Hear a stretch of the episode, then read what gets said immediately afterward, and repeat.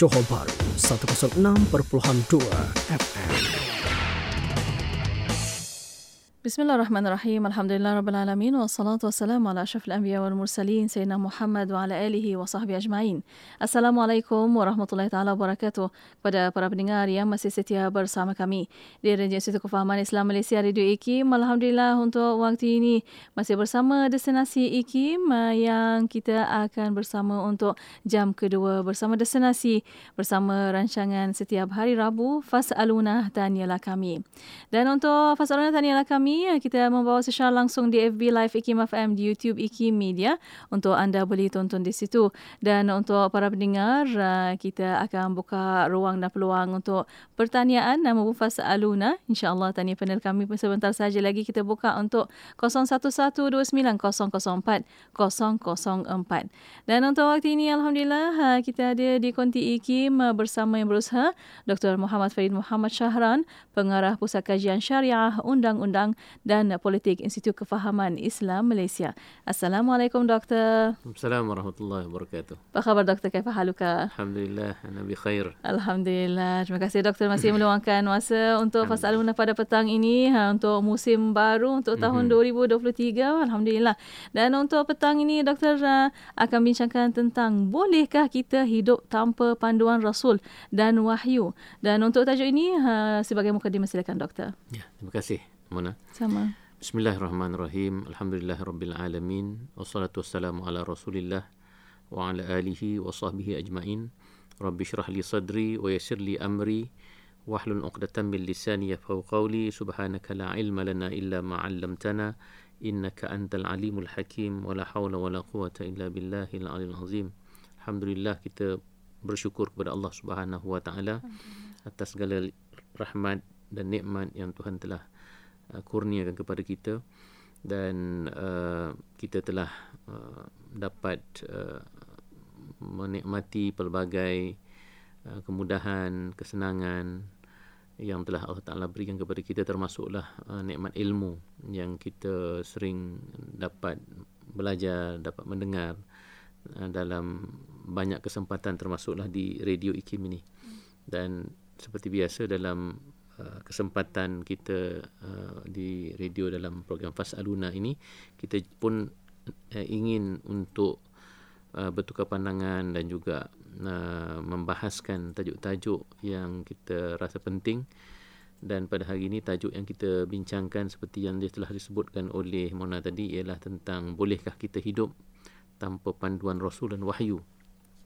Uh, ini merupakan Uh, sebahagian dari uh, persoalan-persoalan yang timbul khususnya dalam kehidupan kita hari ini mana ya di zaman uh, serba maju serba moden serba kehadapan. Jadi uh, dalam kalangan uh, orang-orang yang uh, maju tetapi dalam masa yang sama mereka juga muslim ada persoalan-persoalan yang dibangkitkan berkaitan dengan Uh, masih relevan ke tidak uh, kita mengikut panduan rasul panduan agama panduan wahyu panduan al-Quran? Uh, dalam keadaan kita punya uh, uh, kita punya tahap uh, pembangunan tahap kemodenan dan kekuatan akal manusia itu begitu tinggi kan? Dulu mungkin tetapi sekarang ini kita dah boleh Uh, menentukan masa depan kita sendiri, kita yeah. boleh menentukan tahap kemajuan kita sendiri. Uh, jadi apa lagi keperluan kita terhadap perkara-perkara yang lama seperti agama, seperti uh, rasul dan lain-lain lagi. Jadi jadi kadang-kala uh, persoalan-persoalan ini menimbulkan kekeliruan uh, dalam kalangan uh, masyarakat Islam sehingga uh, ada yang mula merasakan bahawa uh, panduan Rasul itu merupakan panduan yang yang sudah tidak uh, penting lagi dan kita harus bergerak ke depan dia kata kan uh, Rasul itu 1400 tahun lebih uh, ke belakang dan apa sangatlah yang dapat ditawarkan oleh uh, risalah uh, Rasul itu untuk kehidupan kita pada hari ini yang serba moden. Jadi uh, kita harus bahaskan perkara itu mana eh? dan antara kita punya jawapan dan juga kita punya maklum balas kita adalah kita mengatakan bahawa benar bahawasanya uh, akal manusia ini merupakan satu kelebihan yang amat hebat sekali. Malah manusia itu uh, uh, menjadi makhluk ataupun menjadi kewujudan yang amat tinggi kedudukannya disebabkan oleh akalnya. Uh, dan dia dapat mengatasi makhluk-makhluk lain malah um, dia menjadi ketua ataupun pemimpin kepada dunia ini uh, dan dapat mengawal uh, makhluk-makhluk uh, kehidupan-kehidupan yang lain itu di bawah kekuatan dan kepimpinan mereka. Tetapi akal ini dengan kekuatan yang ada memang dapat mencapai pelbagai bentuk pencapaian yang hebat-hebat Uh, tetapi uh, ada hakikat-hakikat, ada aspek-aspek yang akal manusia itu perlukan panduan wahyu. Hmm. Akal manusia itu memerlukan panduan rasul. Uh, kerana apa? Kerana uh, uh, akal itu dicipta oleh Allah Taala dalam dalam keterbatasan, ya, ya, dalam kehebatan dan kelebihan yang amat amat tinggi seperti yang kita sebutkan tadi. Tetapi uh, ada batas-batas tertentu yang akal tidak uh, mampu untuk uh, sampai kepada hakikat tersebut. Khususnya apabila kita bercakap tentang hakikat-hakikat yang tinggi seperti perkara-perkara yang gaib misalnya. Kan? Ketuhanan sendiri kan? Memang orang kata uh, saya boleh berfikir tentang ketuhanan tanpa rasul pun. Nah, kita saya dapat saya dapat fikirkan tentang hakikat bahawa ada pencipta alam ini melalui akal saya kan? Tetapi kita setuju dengan perkara tersebut. Tetapi uh, sejauh mana uh, akal itu dapat memahami hakikat yang tinggi seperti ketuhanan itu secara lengkap hmm. secara lengkap secara sempurna. Hmm. kita tahu bahawa hal-hal yang yang berkaitan dengan uluhiyah kan perkara ghaibiyat ini uh, ada perkara yang dia uh, selari dengan akal kita. Malah uh, akal kita boleh berfikir dan al-Quran juga menyebut bahawa orang-orang yang dipanggil orang yang mempunyai akal yang hebat yang digelar sebagai ulul albab itu adalah orang yang antara cirinya ialah wa yatafakkaruna fi khalqis samawati wal ard dia berfikir tentang kejadian uh, langit dan bumi. Uh, dan dan dan berkesimpulan kan lepas dia berfikir itu dia akan berkesimpulan bahawa di sana ada mesti ada sebab dan hikmah di sebalik kejadian ini. Rabbana ma khalaqta hadza batila. Subhanaka faqina azabannar tetapi ayat itu jelas menunjuk, menerangkan bahawa orang yang berakal itu yang boleh sampai kepada kesimpulan bahawasanya uh, segala yang berlaku dan uh, ada di sekeliling ini mesti uh, tidak sia-sia dan mesti ada pencipta itu ialah orang yang dah beriman. Yeah. yang dah beriman yang dah dah dah mengingati Tuhan kan allazina yazkurunallaha qiyaman wa qu'udan wa ala junubihim. Ayat itu bermula dengan itu barulah yatafakkaruna fi khalqis samawati wal ard tadi orang orang yang ulul albab itu adalah orang yang mula-mulanya dia beriman dia berzikir mengingati Tuhan dalam apa-apa keadaan kemudian baru dia berfikir tentang kejadian langit dan bumi. Ha, barulah dia ada keharmonian di situ antara ha, ilmu tentang Rasul yang Rasul bagi tadi tentang Tuhan tentang apa semua dan bila dia berfikir dalam kerangka itu barulah uh, pemikirannya itu akan membawa kepada uh, uh, jalan yang betul dan juga kepada kesimpulan yang betul dan ke- kepada hakikat-hakikat yang betul seperti hakikat ketuhanan.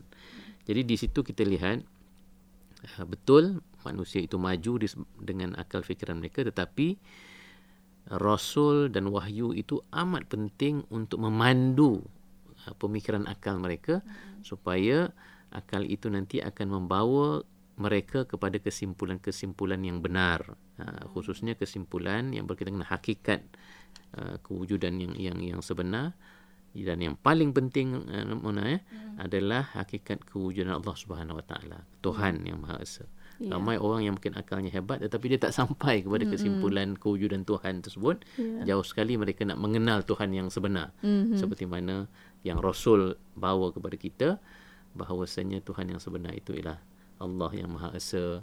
Kita ada tanggungjawab untuk tunduk kepadanya dan ada syariat yang yang disampaikan oleh Rasul kepada kita yang harus kita ikuti. Jadi itulah mm-hmm mm-hmm. mungkin awalnya untuk kita bercakap tentang keperluan manusia terhadap rasul dan wahyu ini. Iya, alhamdulillah. Terima kasih doktor atas uh, pencerahan dan hmm. uh, untuk waktu ini doktor dan uh, para pendengar, kita berehat seketika. Kita akan kembali selepas ini untuk anda terus setia bersama kami hanya di destinasi IKIM.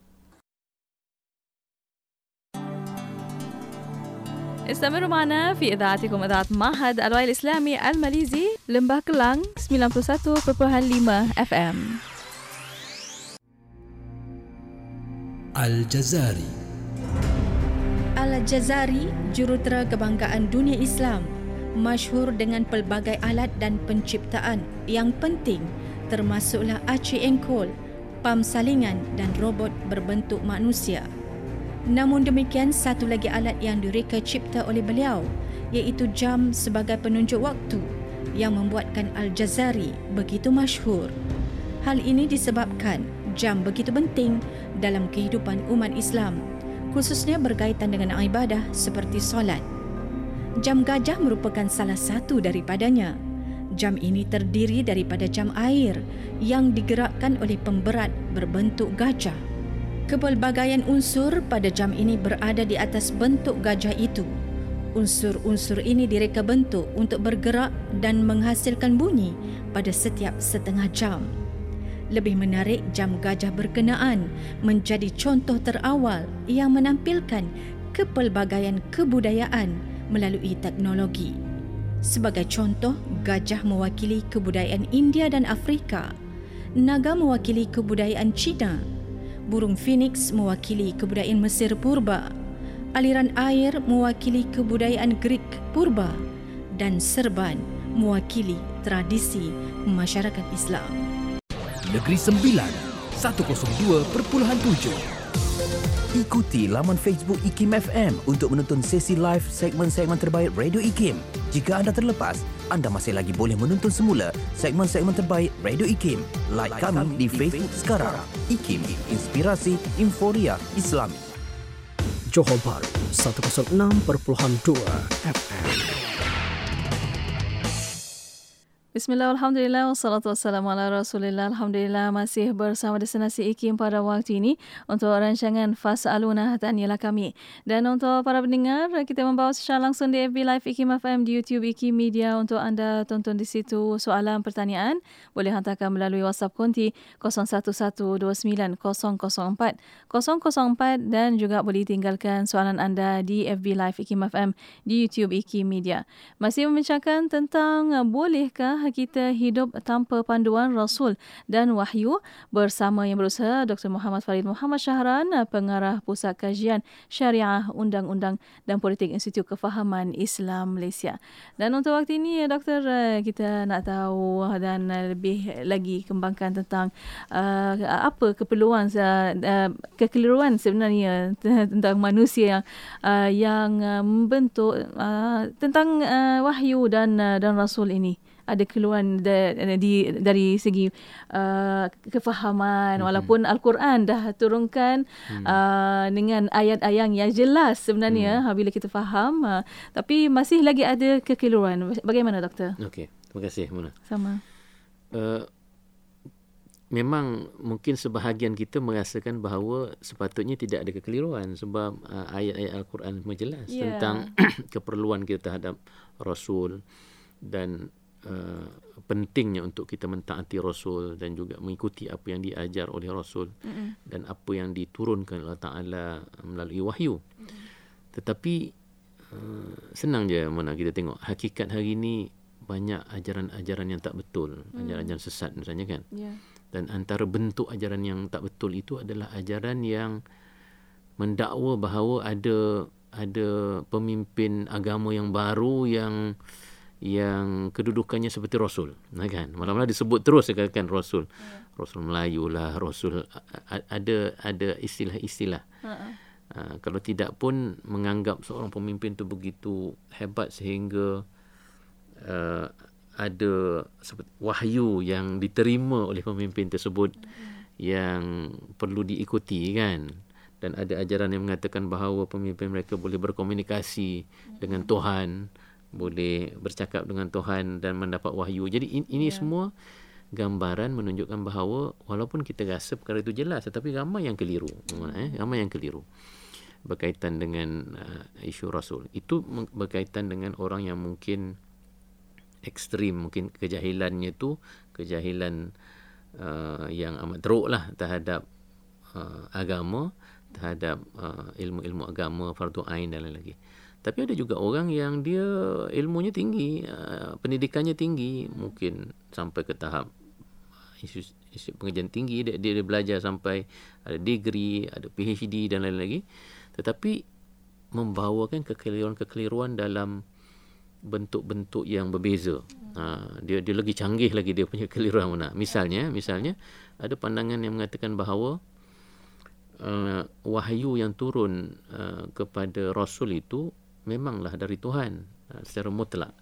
Tetapi apabila rasul itu menyampaikan kepada manusia itu dah macam olahan nabi yang bersifat manusia. Ha, jadi kan, kan Nabi itu kan manusia. Uh, the Quran pun sebut kul innama ana basyarum mislukum. Katakan kepada mereka bahawa aku ini iaitu Nabi itu manusia seperti kamu. Ha, itu perintah Tuhan. Ini, ini hujah mereka lah. Disebabkan itu Nabi itu sendiri mengakui, Rasulullah sendiri mengakui bahawa baginda adalah manusia seperti orang-orang lain.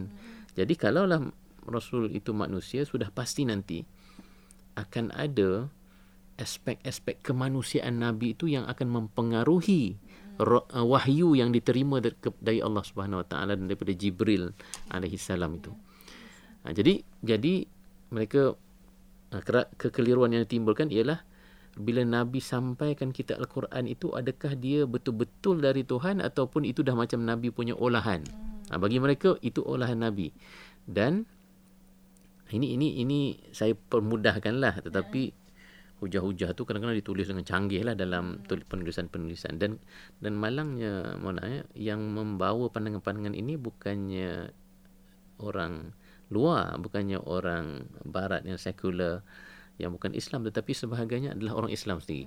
Pemikir-pemikir muslim yang yang terpengaruh sebenarnya dengan idea-idea uh, falsafah uh, modernism dan postmodernism misalnya yang menggunakan kaedah-kaedah yang sebenarnya digunakan mungkin untuk uh, sistem sistem kepercayaan lain, agama lain lah, agama lain, tamadun lain dan peradaban lain tetapi digunakan kepada Al-Quran. Uh, misalnya ada satu kaedah yang dipanggil kaedah hermeneutics. Kaedah mentafsirkan Bible. Uh, disebabkan Bible itu ada ada permasalahan-permasalahan yang yang berlegar di sekitar uh, keasliannya dan juga pentafsirannya maka ada satu kaedah yang digunakan khusus kepada Bible uh, yang dipanggil hermeneutics itu tetapi ada sebahagian uh, ilmuwan dan juga mungkin pengkaji muslim itu mereka mengambil kaedah tersebut dan cuba aplikasikan kepada al-Quran. Ha, di situlah bermulanya kekeliruan-kekeliruan yang canggih eh, versi yang lebih tinggi yang saya sebutkan tadi. Misalnya mereka mengatakan bahawa wahyu itu tidak mutlak.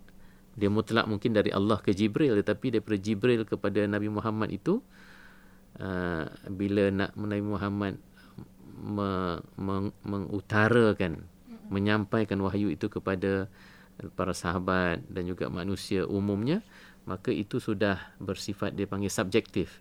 Sudah bersifat kontekstual dia kata. Sudah dipengaruhi oleh faktor lingkungan faktor budaya faktor geografi.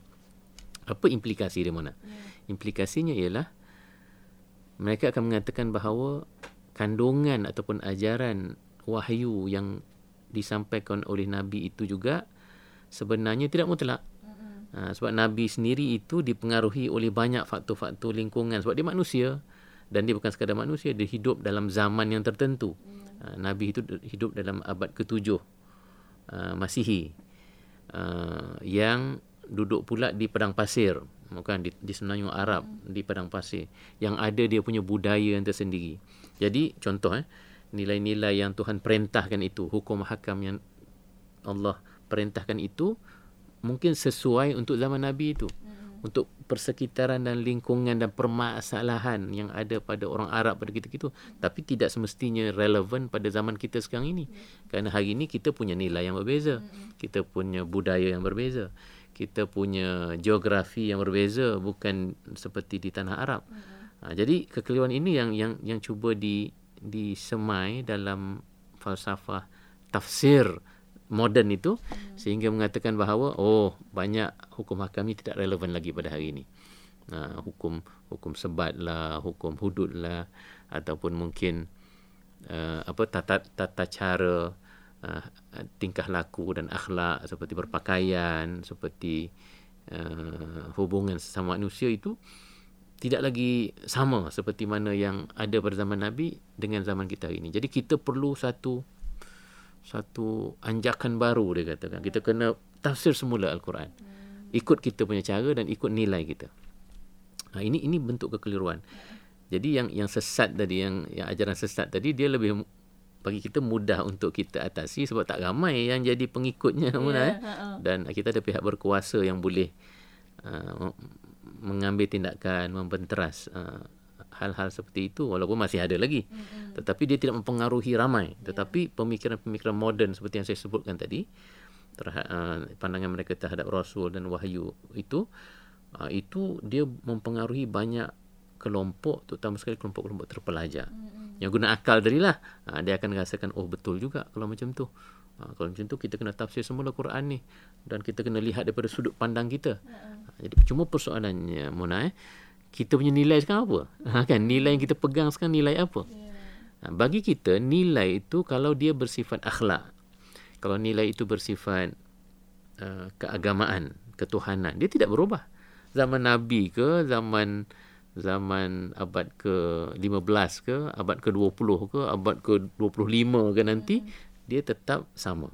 Kerana nilai itu merupakan nilai akhlak yang akan memandu tingkah laku manusia uh, dan membawa mereka kepada jalan yang yang betul dalam kehidupan. Hmm. Uh, kan? Uh, berpakaian ke ataupun macam tadilah uh, budaya, uh, keagamaan ke, tunduk kita cara kita tunduk kepada Tuhan itu semua sama mm-hmm. dan itu mesej utama wahyu yeah. Itu mesej utama rasul rasul tak datang bawa nak nak bawa uh, katakan uh, apa uh, cara nak guna handphone macam mana kan yeah. ataupun cara nak Uh, menggunakan teknologi-teknologi itu memang sentiasa berubah dan kita hmm. boleh boleh bersetuju perubahan-perubahan yang berbentuk begitu tetapi kalau kita tengok Al-Quran sebagai wahyu yang diturunkan kepada Nabi Muhammad SAW isi penting Al-Quran itu adalah menunjukkan jalan kita manusia untuk tunduk kepada Tuhan untuk berakhlak dengan berakhlak yang baik untuk mengamalkan syariat itu supaya kita tidak melakukan perkara-perkara yang haram dan merosakkan hmm. merosakkan manusia merosakkan diri kita hmm. dan untuk membawa kita kepada jalan akhirat nanti mempersiapkan kita jalan akhirat hmm. perkara yang saya sebutkan ni semuanya sama mana ikut zaman mana duduk kat mana dekat ceruk mana kita duduk pun nilai-nilai itu merupakan nilai yang sama yeah. jadi sebab itu kita rasa pandangan tadi terhadap wahyu dan rasul itu keliru dan itu kalau dibiarkan dia akan mempengaruhi dan mungkin ramai nanti yang akan uh, uh, mentafsirkan semula Al-Quran ini dan dengan nilai-nilai yang tidak selari dengan apa yang nak disampaikan oleh Rasul itu dan kita takut dia akan menjadi satu benda yang bahaya kepada orang Islam. Iya, hmm. alhamdulillah. Terima kasih doktor atas uh, pencerahan dan uh, masih lagi untuk kita ada sambungan uh, selepas ini hmm. dan uh, doktor dan para pendengar kita akan berehat sekali lagi kembali selepas ini untuk anda terus setia bersama kami hanya di destinasi IKIM. Jangan tangguh kerja kerana itu akan menambahkan jumlah kerja yang anda kena buat dan risiko untuk anda lupa itu tinggi. Nanti mulalah anda stres tahap tinggi. Apa kata anda senaraikan semua kerja yang anda kena buat dan pilihlah kerja yang paling penting untuk dibuat dahulu. Barulah anda mampu mengukir senyuman walaupun fail anda bertimbun di atas meja. Pesanan khidmat awam ini daripada saya, Siti Rohani Surani untuk Radio IKIM, Inspirasi Inforia Islami.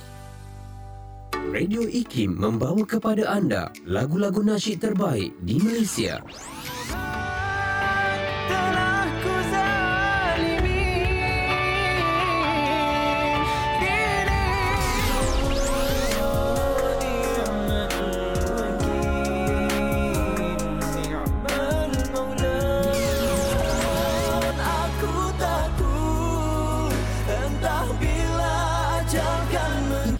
Memberi anda lagu nasyid yang mengusik jiwa. IKIM, inspirasi Inforia Islami. dia buat tanpa rasa lelah itu dipanggil samaratul iman hasil daripada dia beriman kepada Allah Subhanahu Wa Taala maka tak heranlah kita dengar cerita para sahabat Mhm. kita dengar cerita para uh, salafus salih imam-imam Syafi'i dan juga imam-imam terdahulu. Mereka boleh uh, solat sunat sampai beribu rakaat. Mereka boleh baca Quran khatam beberapa kali satu satu hari beberapa kali. Mereka boleh orang kata apa ber- berzikir ribuan kali. Kerana apa? Mhm. kerana mereka tidak menganggap itu adalah satu beban. Mereka tidak menganggap itu adalah satu benda yang memenatkan. Kerana mereka dah mencapai halawatul dalam hadis Nabi SAW menyebutkan seseorang yang mencapai halawatul iman maksudnya dia meletakkan Allah dan Rasul lebih daripada segala-galanya ini yang susah ha, jadi kita perlu tanamkan sedikit demi sedikit dan juga kita pupuk supaya kita mendapat ataupun merasakan kemanisan yang telah digambarkan dan juga disebutkan oleh Nabi sallallahu alaihi wasallam. Radio IKIM, Radio IKIM membawa kepada anda lagu-lagu nasyid terbaik. Begitu indah dunia Siapapun kan tergoda. Ya Muhammad Rasulullah. IKIM memberi anda lagu-lagu nasyid yang mengusik jiwa.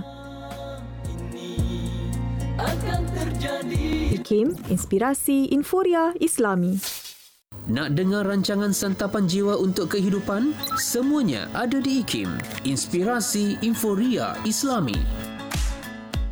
Inspirasi Infuria Islami hanya di Radio Institut Kefahaman Islam Malaysia. Terima kasih kepada anda masih setia bersama kami untuk waktu ini. Uh, masih bersama rancangan Fas Aluna dan ialah kami bersama yang berusaha Dr. Muhammad Farid Muhammad Syahran, Pengarah Pusat Kajian Syariah Undang-Undang dan Politik Institut Kefahaman Islam Malaysia. Masih membincangkan uh, tentang bolehkah kita hidup tanpa panduan Rasul dan wahyu dan uh, doktor telah terangkan tadi ada beberapa kekeliruan uh, yang berlaku dan kita nak sambung kembali bersama doktor tentang kekeliruan tersebut. Silakan doktor. Terima kasih, Mona. Sama. Uh, kita sebutkan tadi bahawa kekeliruan tentang Rasul itu memang berlaku. Dan dia berlaku dalam pe- pelbagai bentuk. Ada orang yang mungkin disebabkan kejahilannya terhadap asas-asas agama tentang rukun-rukun iman uh, yang diajarkan uh, mudah untuk menerima orang-orang yang mungkin mengajar ajaran-ajaran yang menyeleweng dianggap sebagai rasul. Ha, itu satu bentuk. Yang kedua tadi saya sebut ialah yang lebih canggih sebab dia dari sudut falsafah dan pemikiran moden yang kadang-kadang terpengaruh oleh terpengaruh dengan uh, mungkin uh, falsafah luar dan juga ajaran agama luar. Uh, dan cara mereka mengelirukan itu dengan mengatakan bahawa wahyu itu bila turun kepada nabi itu disebabkan nabi itu manusia maka di situ ada faktor kemanusiaan yang akan mempengaruhi uh, wahyu yang yang diturunkan itu termasuklah hukum hakamnya nilainya yang tidak mungkin relevan kepada semua masa tetapi mungkin zaman nabi saja Ha, jadi jadi saya ingat itu itu yang kedua itu yang kadang-kala banyak mempengaruhi masyarakat terpelajar dan kadang-kala mereka mereka jadi keliru. Dan sebenarnya kekeliruan terhadap Nabi ini bukan baru Mula, ya. Quran sendiri sudah menyebut yeah. bahawa zaman Nabi sendiri, zaman Rasulullah sendiri ketika wahyu itu diturunkan, mm-hmm. Nabi digelar sebagai kahin kan, yeah. sebagai tukang tukang tenung. Mm-hmm. Nabi digelar sebagai sahir, sahir. Uh, ahli sihir. Nabi digelar sebagai syair. ya penyair kan yang membawa ayat-ayat yang yang yang dia ambil mungkin daripada individu dan juga daripada ajaran-ajaran yang yang terdahulu misalnya. Dalam Quran misalnya dalam surah Al-Anbiya ada disebut bahawa uh, hal hadza illa basyarum mislukum afatatuna sihra wa antum tubsirun orang-orang yang uh, apa yang menentang nabi ni bercakap kepada dia punya ahli-ahli atau pengikutnya kata Uh, kan dia tu manusia macam kita saja kan. Jadi ternyata itu sebenarnya dia tu telah disihir kan. Dan adakah engkau nak mengambil afatak tu nasihra wa antum tubsirun? Adakah engkau nak ikut dia nak ambil dia punya tu sedangkan kau nampak sendiri bahawa dia dia memang baginda lah. Dia merujuk kepada Nabi Muhammad lah adalah uh, telah telah disihir atau bercakap benda-benda yang bertentangan dengan apa yang telah mereka pegang selama ini. Tentang Tuhan, apa yang mereka faham tentang Tuhan dan perkara kebenaran yang ber, berlawanan dengan apa yang telah mereka pegang. Ayat yang yang selepas tu dalam surah Anbiya juga mengatakan bal qalu adghathu ahlam. Ha, dia kata mereka mengatakan bahawa ini sebenarnya macam cerita-cerita dongeng saja. Kan cakap tentang syurga neraka tentang Tuhan uh, tentang benda-benda gaib yang dalam al-Quran itu sekadar cerita-cerita dongeng saja. Baliftarahu uh, itu memang dicipta di di apa direka-reka saja oleh nabi. Bal huwa syair sebenarnya dia tu seorang penyair saja uh, falyatina bi ayatin kama ursilal awwalun. Uh, dat, kalau betul kau nabi datangkan kepada kami mukjizat-mukjizat yang lebih hebat ya seperti mana yang ada pada nabi-nabi terdahulu. Uh, sedangkan Quran itu adalah mukjizat. Apa yang nabi sampai itu sendiri wahyu itu sendiri adalah mukjizat. Dan kalau mereka mendengar dengan teliti bahasa al-Quran tersebut bahasa wahyu tersebut kisah-kisah yang ada dalamnya itu semuanya kisah-kisah yang yang akhirnya nanti benar dan membuktikan kemukjizatan al-Quran itu sendiri. Ha, jadi jadi uh, kita kena kembali ini kesimpulan uh, Mona ya sebab kita masa yeah. kita pun tidak itu panjang. Mm. Uh, sebab itu orang Islam itu harus dididik kembali berkaitan dengan rasul dan wahyu itu dalam dalam bentuknya lebih mendalam Mona ya. Dulu kita mungkin simple-simple saja rukun iman itu enam kan percaya kepada Rasul. Hmm. Tapi hari ini orang nak percaya tu kadang-kadang dia dipertikaikan banyak perkara. Hmm. Jadi kalau ustaz-ustaz yang mengajar pun kalau anak murid jenis canggih hari ini terpengaruh dengan macam-macam ni dia akan persoalkan nanti kan. Hmm. Kenapa nak ikut Rasul? Sebab kita sendiri pun sudah ada kelebihan akal kita, kita sendiri boleh maju tanpa ada agama kan. Hmm. Ha, itu yang kita kena ingatkan. Kemudian wahyu pun begitu juga kadang-kadang ada ada ada idea yang mengelirukan disebabkan wahyu itu merupakan macam turun kepada nabi itu pun dalam bentuk uh, dipengaruhi oleh kemanusiaan nabi. Jadi kemungkinan orang lain juga boleh dapat wahyu juga macam nabi kan? Ha, kan? Jadi ini semua perkara-perkara yang kena diajar balik dengan baik dalam kita punya usuluddin lah dalam akidah dalam tauhid kita. Bahawasanya Quran lah wahyu yang turun kepada kita ni Quran lah kan. Quran itu adalah kalamullah. Ha, ini kalam Tuhan ni, bukan sebarangan. Ia merupakan salah satu daripada sifat-sifat kesempurnaan Tuhan, iaitu al-kalam. Dan dan dan kalamullah itu qadim sifatnya yang kita belajar dalam akidah. Dia dia bersifat kekal, dia tidak ada awalnya. Dan sifatnya itu mutlak. Walaupun dia turun daripada Nabi, tapi Nabi itu ada sifat maksum. Ha, kan? Nabi itu bukan sebarangan orang. Uh, mana? Eh? Bukan di orang tepi-tepi jalan tu tiba-tiba diambil menjadi rasul. Dan kalau kita tengok sejarah rasul-rasul ini pula mereka itu terpelihara oleh Allah dipelihara oleh Allah SWT sejak awal. Sebelum menjadi rasul lagi dah dipelihara saksiahnya dah dipelihara uh, kekuatan akal dan jiwa dan hatinya. Dan dipelihara daripada terlibat dengan perkara yang akan merosakkan Uh, keunggulan nanti apabila dia latih menjadi rasul. Hmm. Macam Rasulullah kan ada kisah masa kecil Rasulullah nak pergi macam pesta ke apa tiba-tiba Allah tidurkan dia kan dia jadi mengantuk dan tidur dan tak jadi pergi kepada perkara-perkara yang tidak baik. Dan rasul semuanya begitu. Sebab itu dalam akidah kita diajar bahawa rasul itu ada sifat amanah, ada sifat tabligh, ada sifat fatanah kan, ada sifat sedik. Keempat-empat sifat itu semua menjadikan seorang rasul itu memang layak untuk membawa satu risalah penting iaitu risalah wahyu tadi. Dan dan sebab itu kita tidak mudah-mudah mengatakan bahawa disebabkan Rasulullah itu dapat wahyu dan dia seorang manusia dia akan uh, dia akan pening lah, dia akan terpengaruh lah, dia akan mungkin macam tadi lah uh, bercakap benda-benda seperti ahli sya- sya- syair ke dan lain ahli sihir ke itu tidak akan berlaku kerana individu yang dipilih untuknya Rasul sendiri individu yang yang cukup cemerlang. Ha, dan dan dan dan sebab itulah kita tidak akan ada keraguan mana ya terhadap kemutlakan wahyu yang turun dan kesucian dan kebenaran ajaran-ajaran yang kita dapat melalui wahyu dan rasul. Uh, hebat macam mana akal kita pun kita tetap memerlukan uh, rasul dan wahyu ini khususnya untuk memandu kita kepada perjalanan hidup yang lebih mulia, tinggi dan jauh. Sebab hidupan ni bukan di sini. Yeah. Yang paling penting nanti kita nak sampai ke akhirat. Ada beberapa perkara lain yang kita boleh bincang lagi mana insya-Allah yeah. pada minggu yang akan datang berkaitan yeah. dengan persoalan wahyu dan rasul insya-Allah. Mm, insya-Allah doktor alhamdulillah. Mm. Terima kasih atas uh, pencerahan dan yeah. uh, juga kesimpulan untuk petang ini uh, dan insya-Allah doktor kita akan jumpa lagi. Assalamualaikum. Waalaikumsalam warahmatullahi wabarakatuh. Alhamdulillah. Dan untuk para pendengar, terima kasih kepada anda. Dan untuk anda terus setia bersama kami di Destinasi IKIM, Inspirasi Inforia Islami. Pulau Pinang, Perlis, Kedah dan Langkawi, 89.0